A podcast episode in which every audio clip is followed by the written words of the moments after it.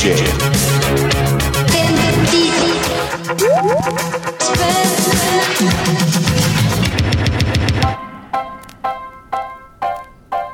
Jajamän, ännu en stund av obegränsat mys där vi vältrar oss i musikhistoriens minst efterfrågade och minst älskade plattor. Det är DJ 50 spänn. Fem festliga fulskivor för 50 spänn. Och de spelar vi och analyserar. Och i vanlig ordning så heter jag Tommy Jönsson. Och min gäst idag heter Maja Asperö Lind. Välkommen! Hej, tack. Det är roligt att ha dig här. Det känns väldigt roligt att vara här också. Jag, jag läste på din Twitter-bio att du älskar marimba och roliga namn på trådlösa nätverk. Ja, Vad heter ditt nätverk? det heter faktiskt eh, Gullmaja. Jag bodde tillsammans med en tjej förut som, eh, som gjorde, bytte namn på det till en fin, som en fin present till mig. Så när jag kom hem någon natt, eh, hon hade väldigt ofta efterfest också, så det var något, någon hon hade kommit på klockan halv sju på morgonen att nu ska vi vara roliga och gulliga mot Maja. Så nu döper jag om nätverket till Gullmaja och så är lösenordet skateboard. Ja, det var fint. Kom- och nu, och nu Ja. kan alla ta sig in på ditt nätverk. Ja, välkommen till Hornstull och surfa. Marimba då, vilken är världens bästa marimba-låt? Oj, vad svårt. Ehm, Eller menar du marimba som ringsignalen på en telefon? ja, nej. det finns en låt som heter Mirror Dance. Ehm, så jag kommer, ah, ah, det är någon japan tror jag som har gjort den. Som är en sån klassisk tech house-dänga. Mm. Eh, som är jättebra. Det var, jag tror faktiskt att det var den som kanske öppnade ögonen eh, för marimbor för mig. Mm. Ehm, men, eh, men det är också, alltså, jag, jag kan ju helt ärligt säga att jag kan, alltså, skillnad, eller jag, jag kan ju höra men när jag började lyssna på det så visste jag inte skillnaden mellan till exempel steel pans och mar, marimbor. Nej, men det kanske inte är en helt självklar sådär, skillnad som man vet om. Fast det är ju två helt olika instrument. Absolut, absolut. Så när, man, när jag förstod att ibland så kanske det var steel pans jag faktiskt satt och diggade när jag trodde att det var marimbor. ja.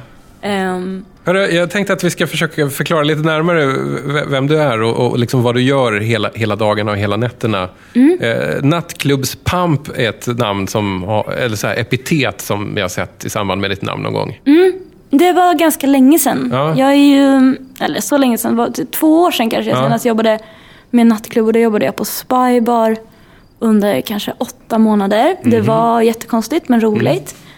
Eh, Men jag kom ju, alltså jag började spela skivor själv när jag var 22-23 Just det. och det var där det bröt loss. Ja. Och då ehm, hade jag en klubb som hette Festa med killar. Som det gick jättebra för. Ja, ni var liksom ett, det var ett begrepp Ja, typ i tack. Stockholm. Ja, nej, men det blev, det blev alltså vi, vi gjorde det där jättelänge, eller i alla fall tre år, vilket känns enormt länge i en Mm. DJ-värld. Och sen så helt plötsligt typ tröttnade vi. Ja. Det var extremt skönt faktiskt. Ja. Och vadå? Då, då, bara, så här, då var det bara... Mm, Cassandra nog hej, skivor fortfarande, Ja. men jag, ja, vi var klara. Men det var precis när hela, nu, jag som ändå har varit i det mycket upplever ju att det finns en enorm, eller har funnits väldigt länge nu en enorm diskussion om vad en DJ är och vad, Mm. för, vad som förväntas och vad en DJ själv ska få tillbaka för det den gör. Mm. Och när den drog igång, då drog ju vi oss ur. Mm. För att det var inte så intressant längre. Det, det blev, vadå? Det för att det blev lite akademiskt? Nej, eller men, ja, vadå? men nej, men att alla var en DJ och att ingen var en DJ och att det dödar ju lite att alltid behöva svara på de frågorna och behöva reflektera över vad det var. Och Mm. Då kände vi att antingen så börjar vi producera egen musik Mm. eller så slutar vi och då bestämde vi oss för att sluta. Mm. Eh, Men då hade vi väl också gjort det som man kan göra fram till att man börjar producera själv. Vi hade haft massa klubbar och gjort massa festivaler och allt sånt. Allt det där liksom, hela varvet runt. Ett par varv Mm. Ja, till och med. Och, och vad gör du nu? Mm, nu frilansar jag som projektledare. Eh, Så senast har jag varit eh, på Göteborgs filmfestival och innan dess så gjorde jag en utställning. Jag gjorde en film i somras, Skapelsen. Har du kanske följt Ah, den det. hashtaggen? Ja, det har jag följt. Det är en hashtag jag har följt. Ja, men den är fin. Vi gjorde en film för den hashtaggen. Det är ju då Skap, som är Sveriges kompositörer och textförfattare, som insåg att deras... Eh, man måste jobba ganska hårt för att gå med i Skap. De har tusen medlemmar som är då musiker eller Ja. textförfattare. Och för att få vara med så är det, måste man ha gjort... Ja, men man måste verkligen kunna vara en musiker. Och så insåg de när de tittade på sina medlemmar att det var främst män och de var över 50 år. Så dels att de kanske tyckte att det var lite pinsamt och sen så insåg de också att alltså, om vi fortsätter så här då kommer vi inte ha några medlemmar. Ja, snart. just det. Då, då kommer de att... att Naturligt. ja, exakt. Och då ville de väl gärna att det inte ska fortsätta vara så. Mm. De ska ju ändå vara någon slags representant för hur musikbranschen ser ut. Och eh, så då gjorde vi en film där, där vi lyfte upp en hashtag och en, liksom, en podcast där man ska lyfta fram alla de här kvinnliga musikerna som inte har fått ta så mycket plats. Hörru du, jag, Ja. jag tänkte prata lite med, med dig om ditt förhållande till vinyl. Ja. För du, du, du har ju outat här att du har varit DJ. Mm. Men du var, du var aldrig riktigt vinyl-DJ än. Nej, Det, det, det var liksom digital. Ja, jag kom ju in när det var CDR-skivor. Så att man köpte, eller ja, man skaffade, Vad, vad skaffade? man skaffade sig MP3-skivor och så, eller MP3 och så laddade man ner dem på en skiva. Vilket var gött eftersom då kan man alltid spela den musiken som man har hört senast. Och, ehm, men sen så blev ju det också någon slags, inte så kul längre. Och så kom en USB-sticka, så nu är väl CD-skivor det absolut minst liksom gångbara eller häftiga man kan ha. Det känns som en laserdisk eller vad de hette. Ja, alltså ett format som stora, aldrig, ja. ja. Ja. som aldrig kommer komma tillbaks. Säg inte det. Nej, jag vet. Men jag tror verkligen inte att just det formatet kommer komma tillbaks. Ja. Men du, den här, den här podcasten, DJ 50 spänn, här, här handlar det ju bara om liksom de, de, de absolut unknaste vinylskivorna som kostar absolut minst pengar. Alltså det som folk har ratat. Och jag brukar faktiskt tycka att det är ganska roligt att då och då ha en gäst som inte nödvändigtvis alltid är in och rotar på skivbörsar och loppisar efter vinyl. Eh, Och ger det här uppdraget att köpa fem skivor för 50 spänn. För att jag tycker att det kanske ger ett lite annat, eh, vad ska vi säga, ett lite annat urval. Är det så att de vanliga gästerna brukar komma hit och vilja imponera? En del vill det. Blir du, vet du vad som är bra och vad som är dåligt? Alltså, har Du någon, Nej, jag, jag, jag, är, jag är musiktok-liberal nu för tiden. Jag har varit ganska hård och dömande. Men nu för tiden så sätter jag liksom inget hö- högre krav på musiken att det ska vara intressant. Oavs, alltså, oavsett kvaliteten. Alltså att, att även, jag, jag säger som eh, min före detta kollega på Nöjesguiden sa en gång. Även, Har du jobbar på Nöjesguiden? Ja, för, hundra år sedan. Ja. Eh, Sebastian Suarez Goldborn Ja. sa i ett, eh, upp, så här, ett upplyst ögonblick så här. Även dålig musik är bra musik. Ja, ja, ja. ja. Du, Absolut. du köper inte ja. det rakt av, men, men jag lever efter det fullt ut nu. Men jag, jag kan kontra med i somras då, när vi spelade in den här filmen så tog vi på oss någon gång för att man skulle komma in på någon av festivalerna så var det ganska stort hasslande för det blev ett jättestort filmteam och då började jag ljuga och rycka i alla trådar jag hade. Och så var det bland annat att vi skulle spela skivor på en backstage eh, för att komma in på festivalen. Och då så spelade jag upp en låt för en av dem som var med och bara den här ska jag spela, det är fan den bästa låten, den har fan allt. Och han pratade engelska och han svarade så här Well actually Maya, this song doesn't have anything at all. jag gillar ju verkligen hiss, jag gillar instrumental hissmusik. Fantastiskt. Varför det? För att man, det, men jag, det har, nu är det inte så farligt längre, men jag yngre, jag har haft ganska mycket känslorna på kragen. Ja. Jag blir ganska illa berörd ganska lätt av sorgliga texter. Så, att, så att musiken behöver inte liksom vrida på känsloaggregatet så mycket för att det ska funka på dig? Nej, nej, nej. nej. Så det har varit väldigt mycket med just snälla marimbor och havsljud och kanske att det byggs upp, att det är en väldigt lång låt. Och som Gärna då just elektroniskt, att den bygger på såna takter så jag vet att nu händer det något och så händer det något kul och, så, och sen tar det slut. Nej men också att jag har blivit förfärad att folk kan gå runt och liksom lyssna på någon sån musik när folk nästan gråter i låtarna och sen så går de ut och så har de en helt vanligt liv. Gå och ta en öl när de liksom har haft den där gråtande människan i sina öron. Fantastiskt. Så, så, men, men, men alltså, vad, vad skulle hända om du gick omkring med en sån här riktigt gråtig låt i, i öronen på, bara på gatan här? Nej, men jag, alltså, sagt, det, det har blivit mycket, mycket bättre. Nu kan jag förstå det här vältrandet som folk sysslar med. Men alltså, när jag var yngre, jag äh, verkligen den här, jag, alltså, jag ville gå hem, gå och lägga mig. Ja. Jag förstår, alltså, det här är för jobbigt. Det är någon som mår skit, den får mig att må skit. Jag tycker att det här är jobbigt, det är dåligt. Hur fan, alla andra som lyssnar på det här är hycklare. De har inga känslor. Men Ja. nu, nu går det. Jag kan Broder Daniel, absolut, utan att det händer så mycket. Då tycker jag att vi tar och börjar spela oss igenom din bunt på fem skivor för 50 spänn här. Mm, absolut. Blir det bara liksom känslolös hissmusik nu? Nej, men det, ju, det finns ju kategorier där man inte får välja själv. Ja, just det. Jag styr lite. Ja, så, ehm, men där jag har fått välja själv har jag nog hoppats att det ska vara glatt och enkelt och gärna ganska sångfritt. Mm, det är bra. Men vet du vad? Jag tycker vi börjar med kategorin där varken du eller mina kategorier bestämmer. Utan där Gud bestämmer. Vad säger du om det? Ja, absolut. Random Access Vinyl.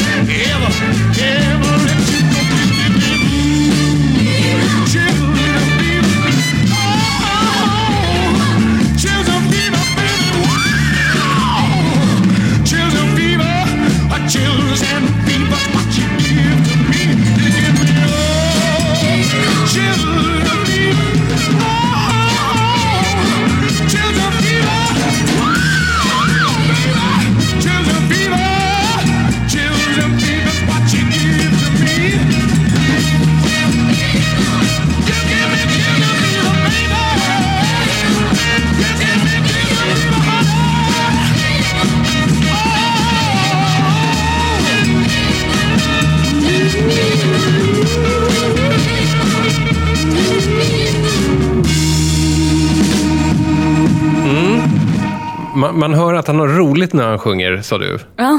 Jag håller med, helt och hållet. Men det är nog rätt gött att vara Tom Jones. Tror du det? Ja, det tror jag. Ja. Jag tror att, att han också verkligen, verkligen, liksom, det kommer, det kommer inte ta slut. Någonsin. Att han kommer leva vidare för alltid? Ja, och han, han kommer liksom, han kommer, han kommer ha jubileumskonsert för sig själv när han har dött. Ja, ja, det, ja jag, jag, jag köper det rakt av. Jag ska bara säga, det, det vi hörde här var eh, Chills and Fever av Tom Jones från en samlingsskiva som du har hittat som heter The Great Tom Jones. Utgiven av Peter Wahlbecks gamla skivbolag Mus Musik für alle. Vadå, jag trodde att det var en tysk utgåva. Nej, men alltså, jag, jag, jag bara skojar. Jag bara, jag bara, men, men alltså, det, det, Ja, för han har den där, vad det nu heter. Någonting für alle. Ja. Vad kände du när du fiskade upp Tom Jones? Jag kände ändå att, men jag, eftersom jag aldrig går i vinylbackar, så kände jag ändå att det var någon slags jackpot. För jag trodde att det skulle vara mycket svårare skivor i skivbackarna än vad det var. Det var ändå extremt mycket så här, ja men precis från, jag tänker mig att det där är liksom 70-80-tal någon gång.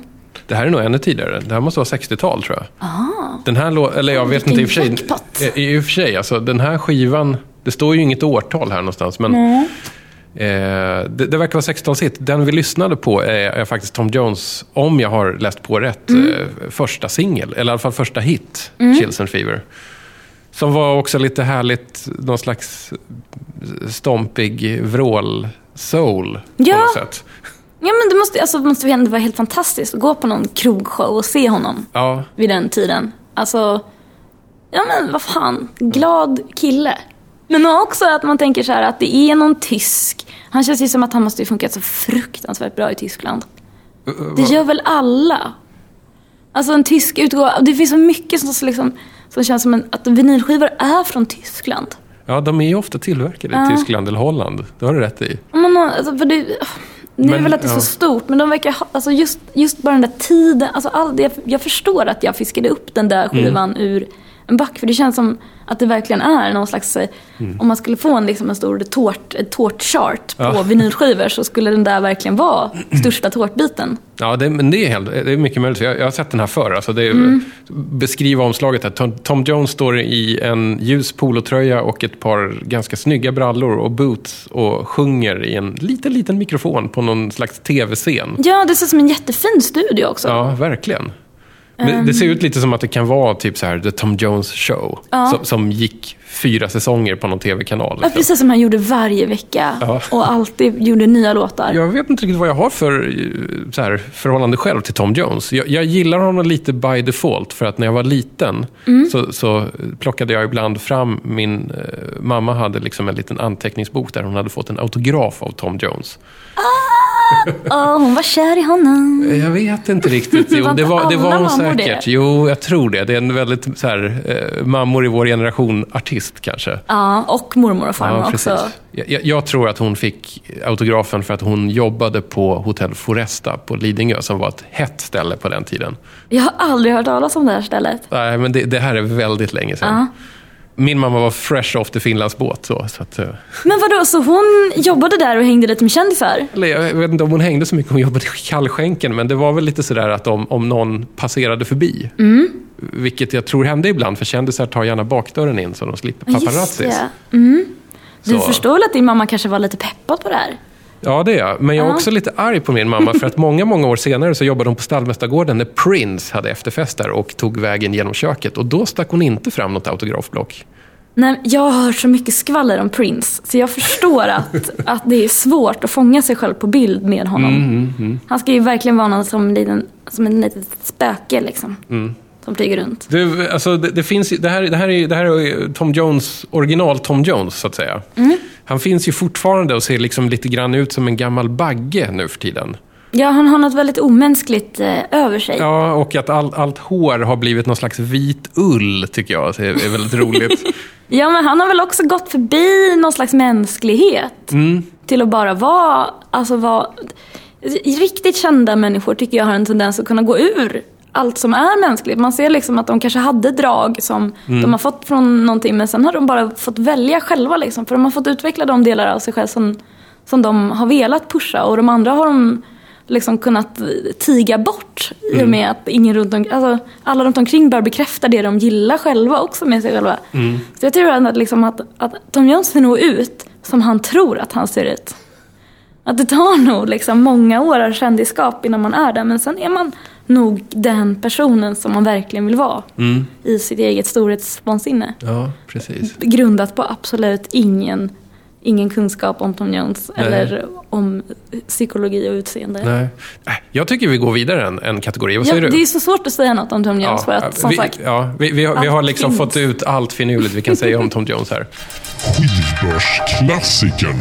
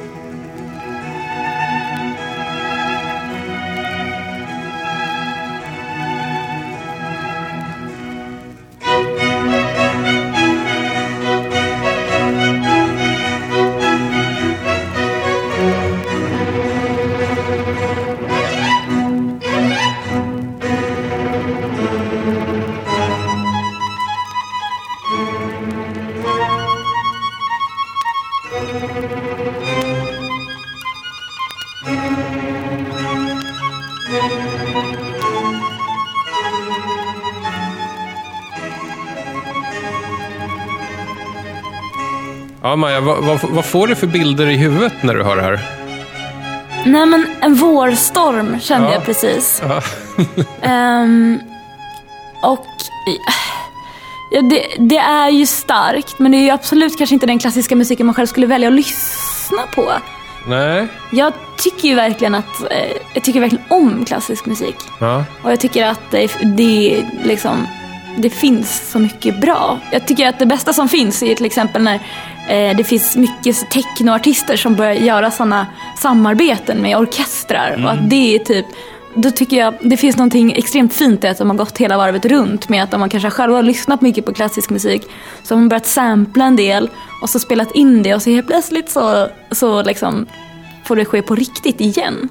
För den som till äventyrs inte då eh, fattar vad det är vi, vi, vi pratar om här och vad vi precis eh, hörde så är det alltså eh, Vivaldis Årstiderna, årstiden våren, eller hur? Ja. Och den här skivan som du har fiskat upp som din, din skivbörsklassiker är då eh, det är Renato Fasano som dirigerar Virtuosi di Roma och Luigi Ferro drog det lilla violinsolot där. Ja, det hörde man ju. Det var ju typiskt hans Mm. Ja. jobb. Exakt. Väldigt fin skiva. En sån här fin gammal eh, His Masters Voice. Ja, Med, med den lilla hunden som tittar ner i, i grammofontratten. ja, det är en jättefin bild. Alltså jag, tog, jag vet ju inte vad som är en dammig klassiker. Nej, men alltså i princip allt eh, klassiskt är ju nästan det. Alltså, det, alltså jag, jag skulle säga det eh, att man kommer aldrig undan klassisk musik i, i en loppisback till exempel. Nej. Eh, Det står alltid det. Och, och, och om man ser såna här små radannonser i tidningarna, så här, vinyl köpes, då står det ju alltid så här, jag köper allt. Eh, utom dansband och klassiskt. För att det finns så mycket av det. Men varför finns det så mycket? Ja, jag, jag tänkte att vi skulle prata om det. Alltså spekulera lite om det. Alltså, va, va, när, alltså att alla har någon gång köpt liksom klassisk musik. Ja, det kanske är för att man har en period i livet, man, kanske i tonåren. Mm. När, man, när man kommer, att man kanske har, någon- men när man är väldigt, liksom, går igenom någon slags gotisk pretto-period och då plöjer igenom klassisk musik. Och så skäms man så mycket över den perioden i resten av sitt liv. När man har slutat ta sig själv på så stort allvar att man, man får liksom sådana ångestpustar varje gång man ser årstiderna. Och bara, åh herregud, och där låg jag och liksom och tyckte att jag hade koll på hela världen Ja. och att den var grym och ond. Ja. Men du, du sa att du ändå gillar, gillar en del klassisk Mm. musik. Va, va, va, vilken typ, eller vilken, har du någon kompositör som du... Och vad så, men Philip Glass är ju ett perfekt exempel för vad, där jag ändå, att han är ju någon slags modern, Ja, just det, precis. ehm, som, som eh, alltså det, det är ju helt fantastiskt. Sen finns det Arvo Pärt. det, men- det är ju också ändå under vår tid. Liksom. Eh, precis. Vivaldi minns jag inte riktigt när han levde, men jag tippar på att det här är i alla fall Ja, nej, nej, jag har 200-250 inga- år tillbaks. Liksom. jag har inga sådana gammal klassisk musik alls. Utan jag, men eftersom jag gillar så mycket, eh, så mycket instrumental musik så är ju det, jag tycker att det är extremt fint med liksom, levande instrument. Mm. Framför allt när det kan vara blandat då med, med elektroniska med liksom inslag. Mm. Och då är man ju i, absolut i någon slags här pretto-zon. Jag har ingen koll, vill jag väl liksom Nej. brasklappa med hur det är. Utan att, men däremot så, så är det väldigt fint. Jag, jag måste erkänna att jag, jag, är liksom, jag är faktiskt misstänksam mot eh, människor som är under 100 år gamla och lyssnar mycket på klassisk musik. Mm. Det känns som landskapsmålningar eller, eller ångmaskiner lite grann. För, förstår du vad jag menar? Mm. Ja. Alltså, ett tidigare utvecklingssteg. Inget fel på det, det har varit nödvändigt, men det är också någonting som vi har lämnat oss bakom och som hela 1900-talet på något sätt handlade om att bara så här, mota bort för att vi skulle komma framåt. Ja, jag förstår vad du menar. Ehm, Men, men, men jag har liksom inga rationella argument för det här egentligen. Egentligen, Nej. egentligen är det bara att jag har äh, kanske aldrig riktigt, riktigt gått igång på det. nej, Men det är ju för att jag, jag, jag, jag är nog en ganska ytlig underhållningsmänniska som vill, som vill ha pang på rödbetan med Tom Jones snarare. Men vadå, känner du inte att det bränner till där när det liksom våren och så bara blir det ledset och det blir moll? att det, det, du känner att det bränner till där inne? Jo, men, men, men i, i princip kan du ju få det av Ace of Base också. Ja, ett, ett, ett sorgligt stick i en Ja. poplåt kan ju verkligen hugga djupt. Nej men jag förstår vad du menar. Också så finns det väl, alltså folk som lyssnar på klassisk musik kanske porträtteras ju ofta som antingen torra idioter eller psykopater i filmer och så. Det är sant. Det, det är väldigt intressant att, att för att vara riktigt ond i film så ska du ju ha väldigt förfinad smak. Ja, alltså Face Off. Ja. En av de bästa filmerna som har gjorts. alltså på, på riktigt, den, det finns så mycket nitt, alltså, sådana 90-talsfilmer som kommer tillbaka till mig nu. Mm. Och jag vet, att det, jag, vet- vi vet att jag följer en klassisk cykel av liksom, vad som är okej och vad som är roligt. Men just Face Off och den där, det finns en Batman-film som liksom, eh, där all, jättemånga konstiga är med. Poison Ivy bland annat. Ja, ja. Mm. Uma Thurman. Alltså d- hela den liksom bombastiska filmgenren. Jag älskar det. Mm. Nu vill jag väl säga, vad heter han? Wesley... Wesley... Heter han Wesley Sniper? Nej, Wesley, Wesley Snipes heter han väl? Ja, nu ska inte jag säga att det är så illa. Det är inte liksom... Men, men hela, jag tycker att den estetiken känns extremt rolig för att den, den känns så ofräsch på ett ja. bra sätt. Ja, ja, ja, okej. ja. Härligt att Vivaldi ledde in till Wesley Snipes. Ja. Det hade jag aldrig tänkt, tänkt. Nu när vi har Vivaldi på skivtallriken här så undrar jag, fan, alltså, eh, jag erkänner min, min, min okunskap och att jag är väldigt obildad här. Jag undrar om jag har hört en annan av årstiderna någonsin av Vivaldi. Nej, för jag, eh, faktiskt, den lilla eh, påpluggningen jag gjorde innan jag kom hit Ja, var att jag faktiskt tänkte att så här, för jag trodde inte att det var, kanske var våren man kände igen, utan att Mm. det var sommaren. Men alltså, jag lyssnade lite på sommaren. Det är ingen, alltså aldrig hört förut. Det verkar vara hitten på det skivan. är hitten. Ja. Ja. Och det är därför den här ofta dyker upp om, om man ser ett så här historiaprogram på tv med, med Herman Lindqvist. Ja, Så, så är, det, är det den här musiken som ackompanjerar lite bilder på Drottningholms slott och någon målning. ja, ja, men precis. Alltså Herman, han lyssnar ju på klassisk musik. Ja, det tror jag. Vad, vars, men man känner ändå, han måste ändå vara någon få. Jag får ändå lite, lite så här mysvibbar när jag tänker på Herman Lindqvist. Men det, det är väl för att, man, för att man har sett honom så många gånger så här, gå mot kameran och berätta någonting Mm. om någon... Allt från Stockholms blodbad till Gustav III. Ja, det, för det är den, jag, ser, jag ser den här statyn på Djurgården borta vid Rosendal. Att det är där han liksom, han går från Bellman mot kameran. Det är mysigt. Ja, det är väldigt mysigt. Har du gjort några sådana program när du har fått gå mot kameran och berätta aldrig, något du aldrig. kan? Nej, det, det har aldrig hänt. Nej, skulle du vilja? Ja, jag skulle väldigt gärna vilja göra det någon gång. Vad skulle en, du en, en så kallad goa. eh, vad skulle jag berätta om? Jag skulle väl berätta någonting om... Eh, jag skulle väl berätta någonting om någon, någon sån här dammig skivbörsvinyl som, som jag känner lite extra för. Mm. Gärna någon kristen skiva. Kan du mycket om sån kristen Nej, rock? men, ja, ja, lite grann. Jag dras, jag dras till det. Vad, kan du, det här är jättesvårt, men har du någon textrad som du tycker det kanske är den starkaste om liksom människans kärlek till Gud? Eh, det var en svår fråga. Mm. Nej, jag har inte det. M- möjligtvis...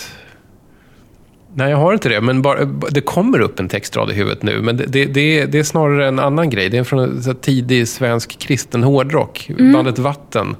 Någon av deras låtar som börjar Gud, jag är trött. Och det är väldigt Det bra är helt textrad. Ja. fantastiskt! Gud! Alltså, oj nu sa jag Gud. Gud är trött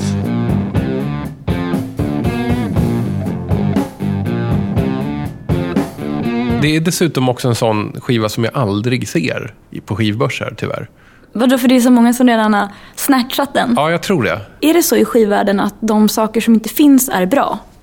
Ja, det, det är väl lite så tyvärr. Att det, det, det är väl allt åtråvärt har någon redan lagt vantarna på och sålt på Ebay. Det är spännande. Mm. Jag brukar tänka på det, eller jag brukar applicera det på när jag slöhänger på Blocket. Ja. Alltså ibland så när jag söker på saker som jag tror att det ska finnas hundra av och så finns det bara två. Va, vad söker du efter då? Häromdagen så tänkte jag på det för att jag sökte på en Soda Streamer. För jag kände att det kommer finnas här. Det kommer kosta 20 spänn och jag kommer behöva hämta den två portar bort. Ja. Så många Soda Streamers Ja. tror jag att det finns på Blocket. Och så fanns det typ tre i hela Sverige. Och så kände jag, men då måste ju Soda Streamer vara en bra uppfinning. Som folk vill ha kvar. Ja, de köper den och så slänger de inte bort den. Nej, ja kanske. Och då, då förstod jag att det kanske, liksom, det kanske är det man ska gå på som ett mått för kvalitet. Ja, jo, men det, det, det ligger nog någonting i det, det tror jag. Men sen så måste man ju ja, man väga in faktorer som vilka säljer saker på Blocket. Det kanske inte är, det kanske är liksom en för lyxig produkt. Det är. Alltså det, att det, du menar att det är en Tradera-produkt? Ja men precis. Lite Eller finare. Bukowskis. Ja, precis. Åh, herregud. Tror, tror du att man kan hitta en Sodastreamer på Bukowskis? Nej, tyvärr. Nej, det, det faller ju med att det är en olyxig produkt. Jag trodde verkligen att det skulle vara liksom brödmaskinen, glassmaskinen. Samma skräpstatus. Ja, ja, det borde ju vara det. Bröllopspresenten. Jag ska hålla ögonen öppna efter en Sodastreamer till dig. Tack. Nu, nu tycker jag att du går till nästa skiva. Ja. Det har blivit dags för... Nostalgiköpet. Ibland så får man ju hang-ups på låtar. Och eh, för att man, man bara tycker att det är någon som har liksom kommit på något som man själv aldrig har tänkt som är så himla roligt och bra. Och den här hade jag en sån eh, hang-up på kanske för nej, fem år sedan.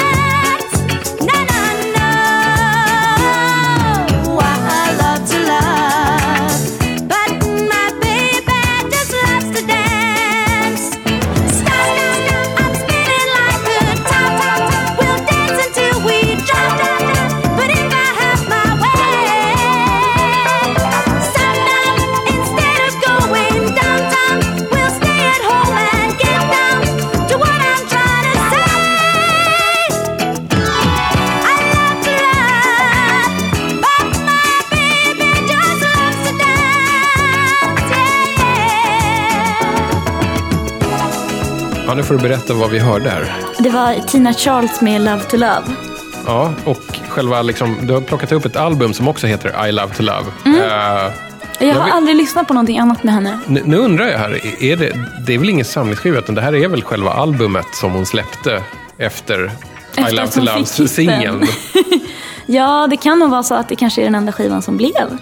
Ja. Man vet ju inget mer om henne. Nu önskar jag att jag hade haft Jo, alltså hon släppte lite mer, men det var, Ja. det var den här som var som, som slog. Liksom. Och sen så glömdes hon nog bort ganska snabbt. Och den här är ju ganska vanlig också. Är den det? Ja, den ser man ganska ofta. Ja, jag anade väl det. Det Tina li- Charles har varit, varit stor i, i gillstugor och vardagsrum i Sverige.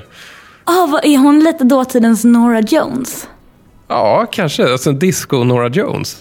Ja, ka- ja En men sån så kan man väl säga. pappa-mamma-skiva. Hon är ju... Vacker. Ja, det är hon. Och hon, hon är också brittisk. Det är liksom inte så här, det är inte så här äkta amerikanskt det här, utan det här är liksom den, den så här, lite, lite, lite tillmesade brittiska Ja. varianten. Så där. Lagom disco. Ja, nu när man tittar länge på omslaget så ser hon ut som lite som en sån här kerub också. Ja, man vill nypa henne i kinden. Ja, Ja. men då kommer hon flyga iväg. Men du, eh, nu får du nästan berätta. Va- Varför är det här liksom Nej men jag vet, alltså den är så himla fin den här låten. Jag älskar ju att hon vill ligga och hennes kille vill bara dansa. Alltså det känns så, liksom hela, det känns som att de har fått in allt som är bra med disco-eran i den texten. Mm. För att generellt så tänker jag, när jag tänker på disco så tycker jag, jag, jag har ju alltid haft någonting emot disco house. Mm. Eftersom jag har spelat så mycket skivor själv och då är det alltid eh, ganska rika vita män som spelar disco house. Mhm. Och det är det fortfarande. Den, det kommer liksom aldrig dö, den, den personen, den Nej. människotypen. Och då eh, så blir det liksom, jag förs- det är klart att det finns bra och dålig disco house. Men, men generellt så är det liksom, då, eh, eftersom jag aldrig har lyssnat på disco så var det väl att man fick en sån, jag fick en dålig känsla av disco genom att jag tyckte att det var tråkigt med disco house. Mm. Men sen så var det liksom att man tänker på den där filmen också, Saturday Night Fever. Ja, just det. Och, ja, men så här, och kanske liksom att man tänker att de drar jättemycket cola och det är ganska så dekadent och liksom fula ABBA-kläder och sådär. Och sen så förstår man ju ändå med den här låten då vad det var som var bra. De vill bara dansa. Ja, precis. Alltså det, jag, liksom, jag har sjungit den här låten på karaoke. Jag har sjungit kanske tre karaoke-låtar genom mitt liv och då har det varit eh, den här och kanske Fading Like Flower med Roxette. Oh, Också ja. en av de starkaste låtarna som finns. Men hur går det då med, med din, liksom det här att, att, känslorna smittar av sig väldigt mycket på dig? Nej, det är det som de har ju lyckats smita igenom liksom, hålen uppenbarligen. För att, alltså, jag, har en gång, jag köpte till och med en klänning som är ganska lik den hon har i musikvideon för att jag skulle kunna få öva hemma Aha. tills jag Ja. skulle gå ut då, till någon födelsedag, jag tror att det var till jag fyllde 25 kanske skulle jag få sjunga den för mina kompisar i den här klänningen. Som liksom en hyllning till mig själv och till den här låten. Ja, ja, ja. Jag, jag tror inte, jag, jag, jag bangade nog ur, alltså den är rätt svårsjungen. Mm. Ehm, men allt, allt är liksom, det är roligt att hon, att hon bara måste dansa hela tiden. Man ser ju hur hon bara vill gå hem liksom. Så får hon inte det, för hon måste stanna kvar och dansa vidare. Vet du vad, jag har aldrig någonsin funderat på den här texten förut. Det här är första gången jag faktiskt har tagit in vad den handlar om. Men det är ju helt sant. Det är ju fantastiskt. Ja. Du, har, har du någonsin hört en annan låt av? Nej, nej, nej, nej. Tänk om det finns tusen likadana låtar med samma tema nu. Ja, men det är många låtar som heter någonting med love eller disco i alla fall. Mm. Så, att, så att den håller temat, den här, det här albumet. Nej, men jag vet inte, jag kommer inte ihåg vad jag pratade om nu, men, men det var nog angående sån här gammal Motown-musik i alla fall. Jag fick en hang-up på den där låten som Le- Leo Lyx spelade i sin eh, Private Number. Men den har jag alltid Ja, haft. just det. Den är väldigt fin. Ja, en sån låt som jag haft en hang-up på jättelänge. Och eh, att, att man behandlar i såna, alltså musik från den tiden, att man behandlar så små problem. Ja, just Och det. att det är lite samma sak som att de måste hitta på massa saker och skriva låttexter om. Mm. Alltså den låttexten handlar ju om en tjej och en kille som var kära. Mm. Och så drog han iväg någonstans och då bytte hon telefonnummer. Ja. Och det är ett problem. Alltså, hon sjunger så att det är liksom ingen fara, jag bytte nummer, här tar mitt nya, ring mig. Det är hela låten. ja. Att- Då måste de ju ha skrivit om alla andra riktiga problem först. Tror du det Att verkligen? någon inte blir ja. kär eller att någon dör eller att någon, alltså oönskade graviditeter. Alla de liksom tunga problemen och så bara, ah, men vad gör vi nu? Nej, fan hon bytte nummer. Det är så litet. Vi skriver en jättebra låt om det. Och det här är lite samma sak. Men det, det är väl liksom, är, är det inte liksom essensen av, av, eh, av, av liksom ändå popmusik på något sätt? Att, att det, behöver inte ha, det behöver inte handla om något stort. Det behöver inte förändra världen. Nej. Men det kan vara jäkligt starkt precis. ändå, fast det är så litet. Men det är väl det som känns som att det är det som inte finns längre. Att nu handlar, alltså kärlekslåtar handlar lite om, alltså det är lite så samma, alltså det, man, man är inte lika detaljrik. Det handlar inte om, man kan, inte, man kan inte lista ut i en låt att det handlar om att någon bytte nummer. Nej. Utan det är lite så här, jag fick inte tag på dig och det var inte rätt tid. Att Det är lite mer svävande på vad det var som faktiskt skedde. Det är intressant. Det, alltså, det, det är en liten grövre pensel Mm. Ja. som man målar med. Du, jag ska bara vrida tillbaks ämnet till Tina Charles.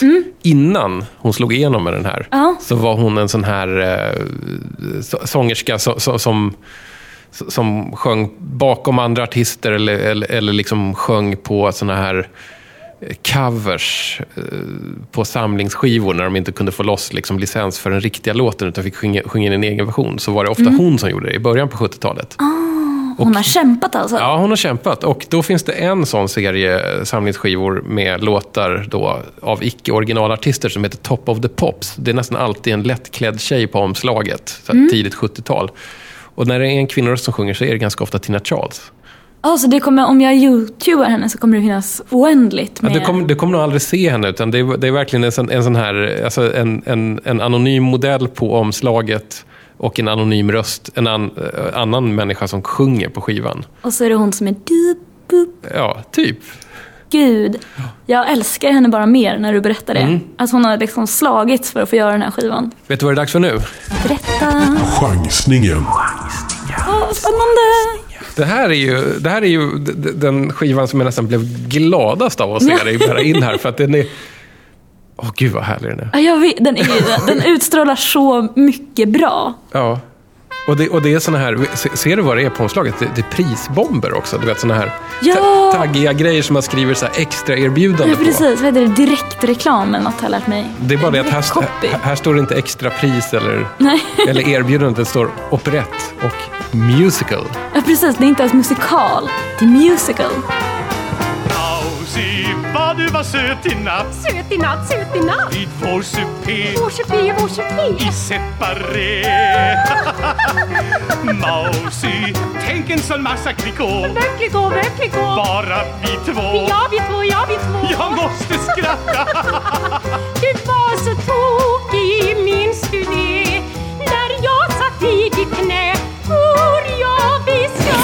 De där. Riktiga teaterskratt. Mausi, vad du var söt i natt Var jag det, var jag det? och full av skratt. Min kissekatt.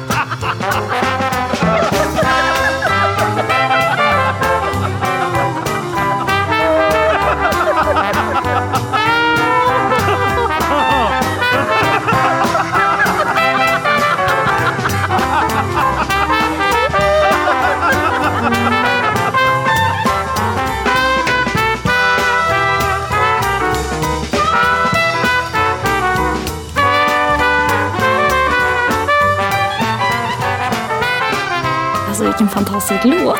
Man kan säga så här. Låten svarar ju väldigt bra till förväntningarna man får av omslaget. Ja, Vi, vi ser alltså en, en herre eh, med väldigt stora skjortkragar och puffärmar på sin skjorta som håller ett champagneglas och bredvid honom så står en ganska tjusig kvinna i någon slags hjälmliknande frisyr. Också puffärmar och också skålar i champagne. Jag valde den ju för att den heter just Ikväll är det dags för champagne. Och under det står det önskekonsert med Ingbritt Stiber och Lars Ekman.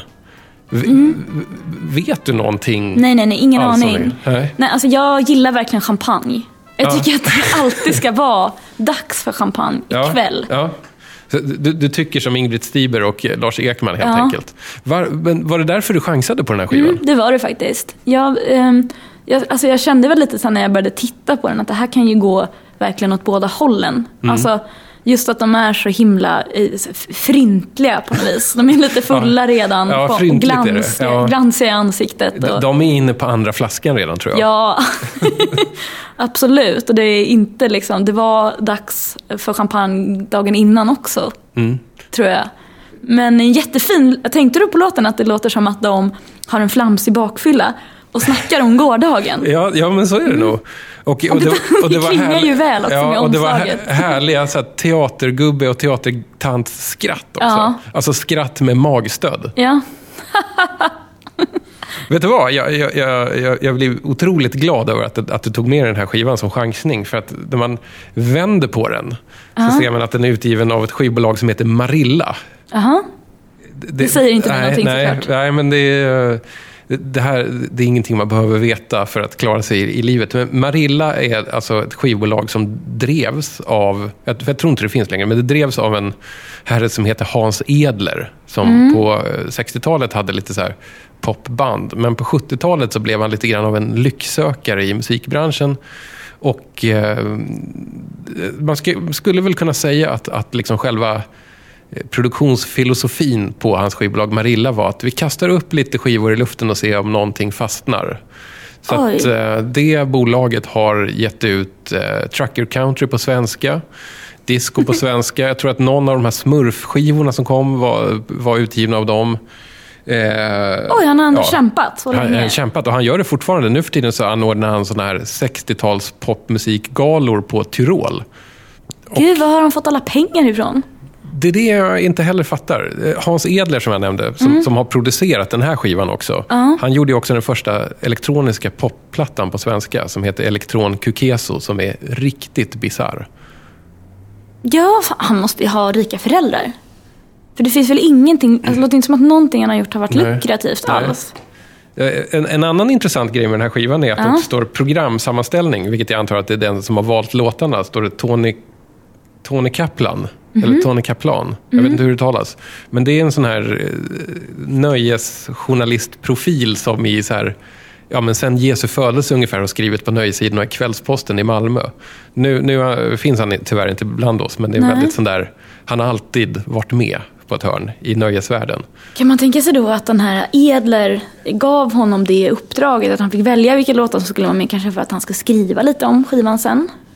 Det låter ju inte helt otroligt faktiskt. Att de ändå mycket, han måste ju ändå ha liksom nätverkat sig genom Ja. liksom all, alltså, det Ja. låter ju, om det har varit så himla skjuta från höften Ja. nivå på allt han har gjort så måste han ju liksom ändå ha försökt att nå ut. De här personerna Ingbritt Stiber och Lars Ekman. Mm. Jag, alltså, jag googlade, jag fick eh, ingenting. Nej, det, det var, ganska, det var så här som att de var som helt bortglömda. Men, men vad jag kan förstå så har de varit ganska så stora dragplåster på Malmö stadsteater.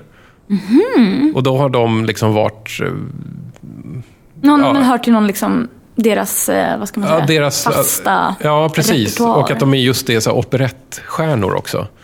Nej men för jag förstår inte, en operett ska väl vara en enklare opera? Till Som ska vara exempel- rolig, tror jag också. Nej men för jag har sett Fantomen på Operan och då fick jag det förklarat för mig. Det var när mina morföräldrar, alltså min mammas föräldrar, när de försökte eh, liksom kultivera mig som barn. Så Så- fick, vi, fick jag gå på väldigt mycket musikaler och operetter. Ja. Och då var Fantomen på Operan fick jag lära mig då att det här är absolut ingen opera, det här är en operett. Okej. Så, jag, jag, så därför så får jag för mig att det här, men det måste ju vara något som mina, min mormor och morfar bara har hittat på då kanske. Nej, men det, det stämmer säkert. Det är, väl, det är väl liksom att skillnaden mellan opera och operett är väl att i operett så får man väl kanske prata lite, medan i opera så måste allting sjungas fram. Det vi hörde nu, det kan ju inte, kan det ha varit en operett? Nej, ja, Det jag var vet väl bara inte. jävligt glatt liksom. Ja, men å andra sidan så stod det faktiskt musical på Ja, det kanske på, var det på, som på var framsidan. Nej men det är väl också, men sen så först, jag, man tittar på den och så blir man glad och sen så kommer det något, jag får i alla fall en sån mörkervåg ganska fort. Av, liksom, av men just den här tiden och liksom, hur glada kan de egentligen ha varit? Ja, du, du tänker att det är en fasad här? Ja. ja, ja men kanske. Tyvärr. Jag hade gärna sett att de liksom... Nej men det, det, blir, det känns ju extremt konstlat. Och då, men Malmö stadsteater, det måste, bo i Malmö, det måste varit mysigt. De hade nog det bra. Ja, man får väl hoppas. Men det, det här var väl på den tiden som Malmö också var den här liksom ganska hårda knegarstaden Malmö. Mm, och det var därför de behövdes på stadsteatern, Ja, jag då, för tror att det. upp lite. Det, jag, jag tror faktiskt att operett alltid har varit liksom lite mer gångbart i Malmö än i andra städer i landet också. Ja, Men jag tror att det kanske också har att göra med att det är nära till kontinenten. För operett känns ju också lite, som vi pratade om tidigare, det är, li- är inte det lite så här Tyskland, Österrike? jo absolut. De är ju framförallt väldigt mycket Tyskland Österrike. De lär ju, jag skulle kunna sätta, ja inte så mycket, hundra spänn på att de säkert har Tysklands turnerat också. Att alla deras låtar säkert finns på tyska. Sä, säkert, säkert utgivna av samma lycksökande skivbolag också. Absolut. Men det är kanske är därifrån han fick sina pengar. Det är en bra teori. Sa vi vad låten hette förresten? Nej? Mausi, vad, vad du var söt i natt, hette den här. Nej men, ja. Det är, det är ju väldigt sådär gubbglatt alltså. Ja, det är det faktiskt. Vad är det för, för det, det så som jag förstår det så verkar det som att alla låtar kommer från en, de har liksom en riktig, de har tagit melodin från någonting som redan fanns. Ja. Och sen har de gjort en egen liten text på Jo, det. vet du vad? Det står faktiskt om det här. Det här är, det, det här är en, beskrivs som en festlig kuplett som är tagen från den då, snart 50 år gamla operetten Victorias husar. Och att det här är en väldigt fräsig tappning som erbjuds på den här. Är det fräsig. Ja, det står fräsig. Äntligen kan vi få ett årtal på när fräsig användes. Exakt. Den här skivan är från, står det något årtal? 77, 78 någonting tror jag. Men nu kanske det blir lite mer seriöst tror jag. Ja, För nu är det dags för sista skivan idag. vad fort det gick. Ja, det gick jättefort. Fyndet.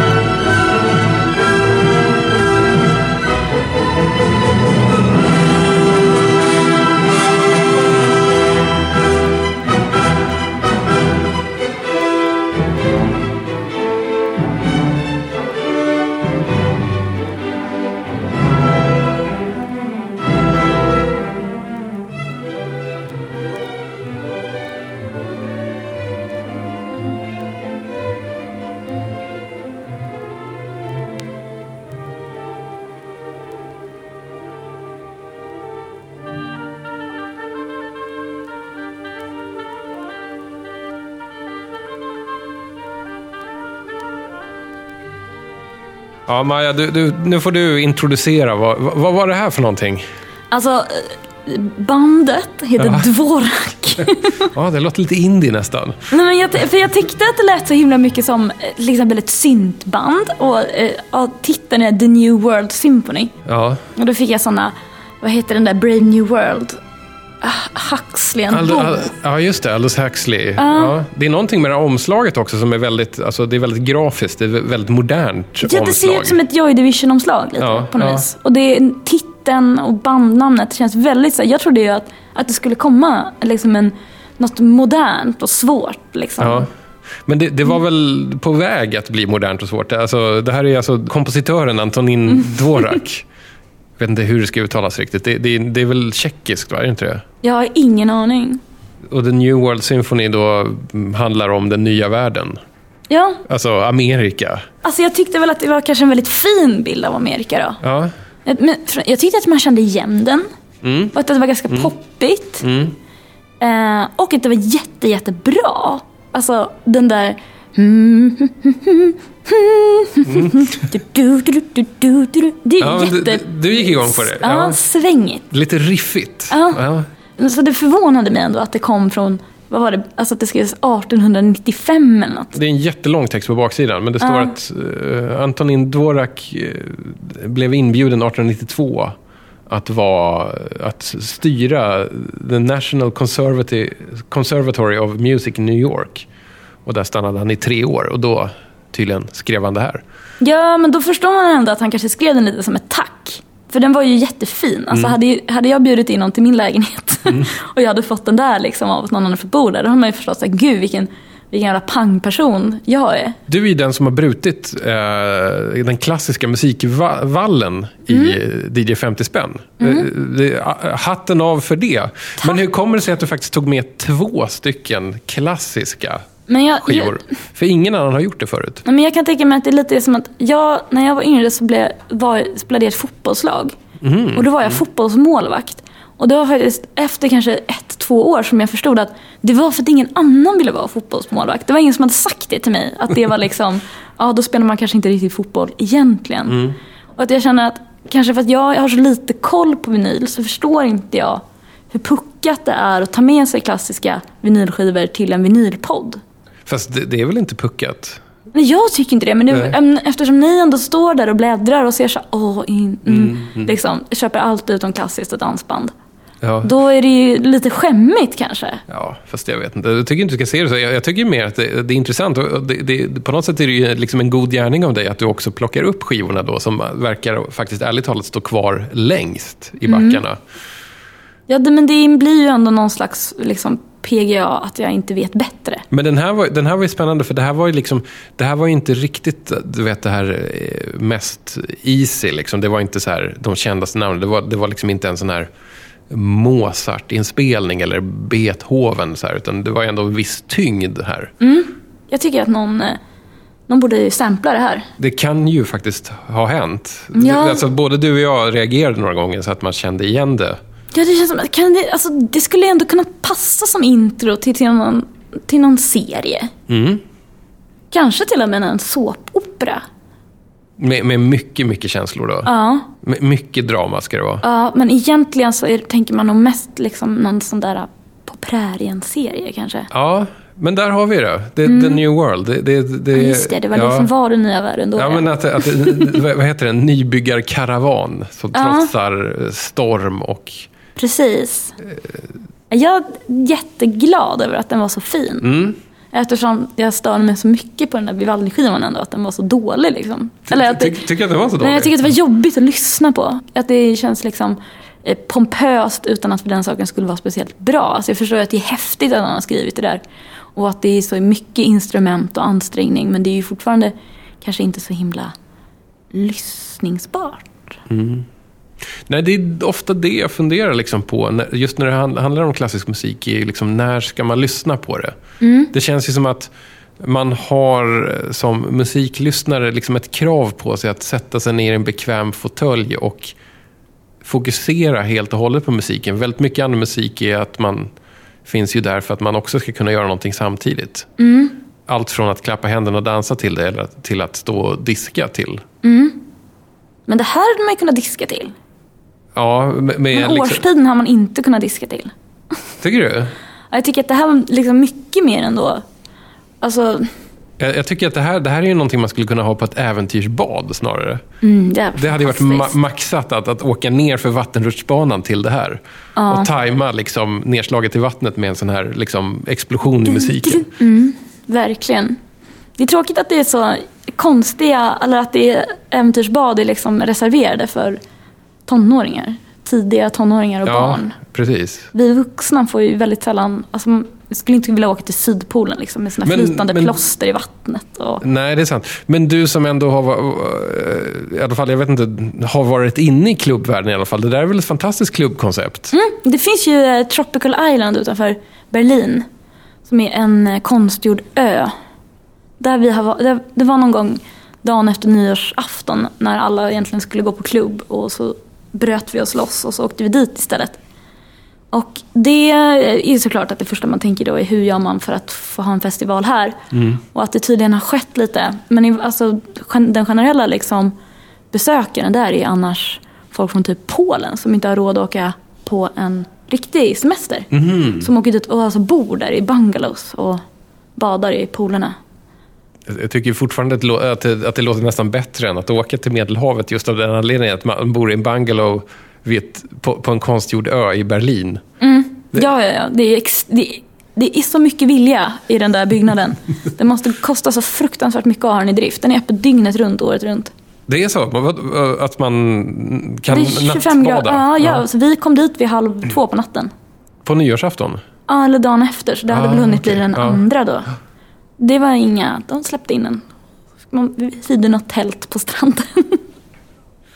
Vi saknar det i Stockholm. Nå- någon som lyssnar på det här får gärna starta det. Det fanns ju, vad heter den, Oldsberg Beach i Göteborg. Det är obehagligt att jag vet så mycket om det här. Att du vet väldigt mycket om Oldsberry Beach. Nej men att jag vet vart, vart äventyrsbaden är. Och, Ja. Men Oldsberg Beach hängde jag aldrig riktigt med på. Men att det är väl Ing, Ingmar, Ingvar? Ingvar Oldsberg. Ingvar Oldsberg som startade då en konstgjord in, inomhusstrand någonstans i Göteborg. Jag vet ej om den är öppen. Vet ej om den blev av. Men Nej. Olds, Olds Beach. Olds Beach. Ja. Nu, nu, ja, jag känner igen det här. Låt oss hoppas att den blir av. Vi, får kolla upp det sen helt Och att enkelt. det blir en festival där då. Den får du projektleda. Absolut. Vet du vad? Nu är det min tur att projektleda lite grann. Ja, Vi, vi, har, eh, vi har spelat oss igenom dina fem skivor. ja. Jag är väldigt glad att du tog, tog med de här. Eh, dels för att tvinga mig att lyssna lite på klassisk musik. Jag eh, tyckte ändå att den här Dvorak-plattan, inte så dum. Mm, den hade något. Ja, den hade något. Och sen var det ju väldigt härligt med, med operett, musical, kuplett Ja. grejer från Malmö. Det, det går inte att ta ifrån den, att det, det blir man glad av. Det är ju så här att det, det här är otroligt formatstyrt, DJ 50 spänn. Och i slutet på varje program så är det min tur att tacka. Ja, Det blir alltid med den klassiska 10 kronors backs artisten James Last. jag har aldrig hört talas om. Nej, men då så. Håll i hatten helt enkelt. Det var en ära att ha det här. Det känns som att vi kunde prata om precis vad som helst oavsett skiva. Ja, Och det är väldigt bra. jag tar det som en komplimang. Också blir det väl kanske jättetydligt att jag inte, inte lyssnar på vinylskivor helt Nej. enkelt. Mission accomplished, som man brukar säga. Tack för att jag fick vara med. Det var faktiskt jätte, jätteroligt. Ja, det var härligt att ha det här.